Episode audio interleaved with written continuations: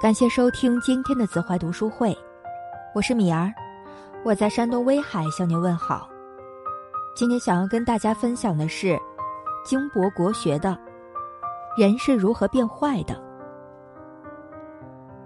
有个老魔鬼看到人间的生活过得太幸福了，他对小魔鬼们说：“我们要去扰乱一下，要不然魔鬼就无法存在了。”他先派了一个小魔鬼去扰乱一个农夫，因为他看到那个农夫每天辛勤的工作，可是所得却少得可怜，但农夫还是那么快乐，非常知足。小魔鬼开始想，怎样才能把农夫变坏呢？他就把农夫的田地变得很硬，想让农夫知难而退。农夫挖了半天，很辛苦，但他休息了一会儿后。还是继续挖，没有一声抱怨。小魔鬼看到计策失败，只好摸摸鼻子回去了。老魔鬼又派了第二个小魔鬼去。第二个小魔鬼想，既然让他更加辛苦没有用，那就拿走他所拥有的东西吧。小魔鬼把农夫午餐的面包和水偷走了。他想，农夫干的那么辛苦，又累又饿。这一下，面包和水都不见了，农夫一定会暴跳如雷。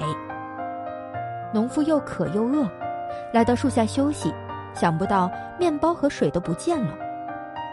不晓得是哪个可怜的人比我更需要那一块面包和水。如果这些东西能让他得温饱的话，那就好了。农夫说：“又失败了。”小魔鬼弃甲而逃。老魔鬼觉得奇怪，难道没有任何办法能把这农夫变坏？就在这时，第三个小魔鬼出来了。他对老魔鬼讲：“我有办法，一定能把他变坏。”小魔鬼先去跟农夫做朋友，农夫很高兴的和他做了朋友。因为魔鬼有预知的能力，他就告诉农夫，明年会遇到干旱，让农夫把稻谷种在湿地上。农夫便照做。果然，第二年别人没有收成，只有农夫的收成满满，他因此而富裕起来。小魔鬼每年都对农夫说当年适合种什么，三年下来，农夫就变得非常富有。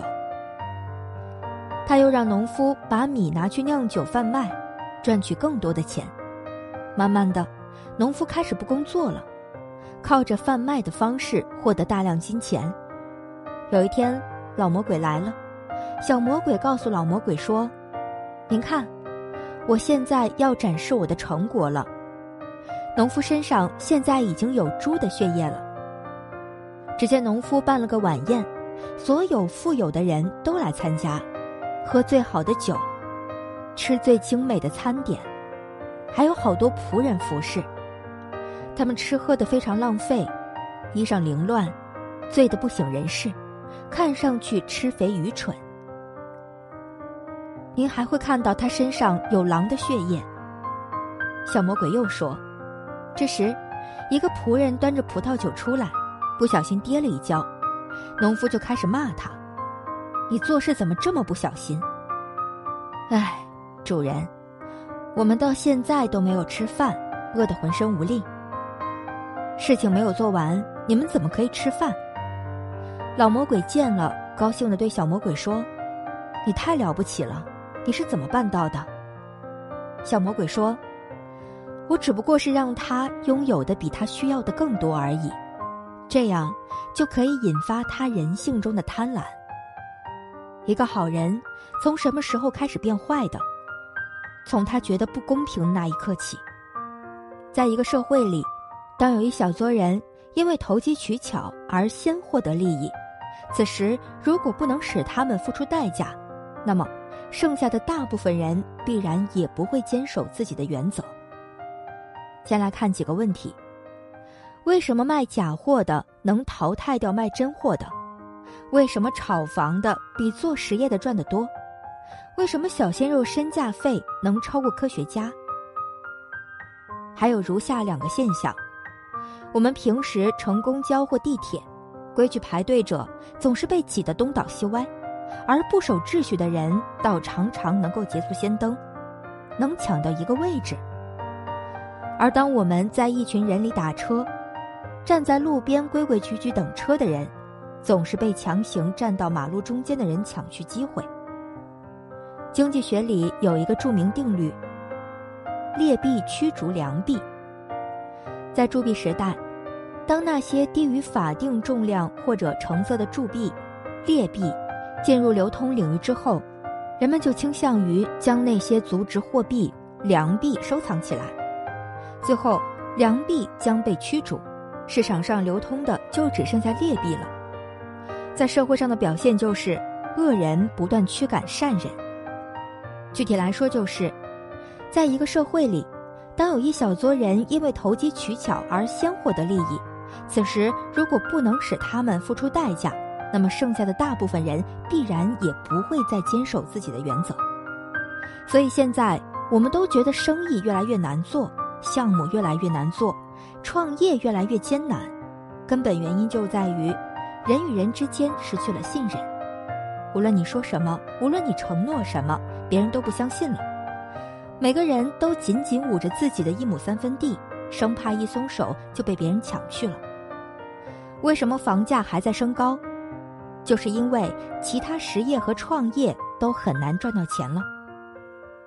结果现在还是那帮炒房的人最聪明，于是大家都去买房了。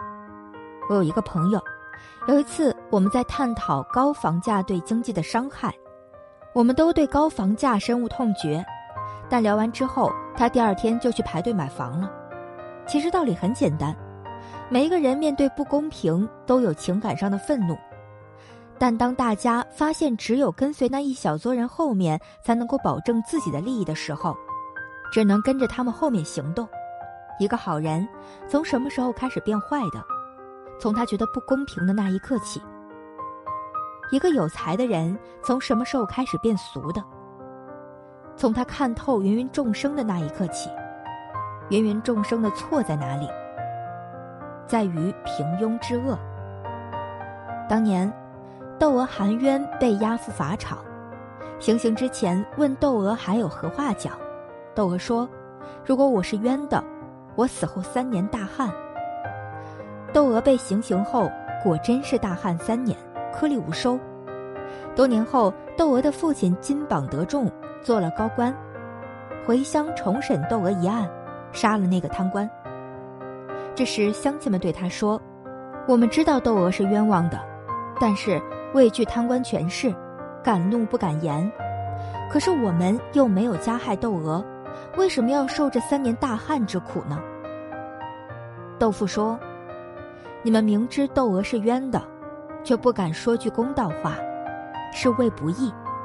老天有眼。”没有无妄之灾，天灾人祸就是在惩治不仁不义之徒呢。所以，大部分人在恶行面前都会选择沉默，甚至为了自己的利益选择盲从，这就是平庸之恶。坏人淘汰好人，也是这个俗世的基本规则。仔细想想，我们自己也是这样在淘汰万物。比如，我们去摘水果时候。又红又大的总是被第一时间抢走，而歪瓜裂枣却幸存了下来。我们杀猪宰羊，又肥又大的总是被拖出来杀掉，而那些瘦骨嶙峋、病病殃殃的都存活了下来。动物和植物也有自己的世界，它们肯定也会觉得不公平，凭什么优良品种先被淘汰？但是在人看来，就是很正常的。才华是上天对一个人最好的奖励，也是对一个人最好的惩罚。对于世界那些杀人放火金腰带、修桥铺路无尸骸、好人不长命、祸害留千年等等不公正的现象，唯一能将这一切解释圆满的，就是佛了。佛说：“不是不报，时候未到；欲知前世因，今生受者是；欲知后世果。”今生作者是。最后，再提醒大家一句话：如果有一天，你觉得自己需要变得庸俗起来，请尽力给自己的内心封存一点正义感。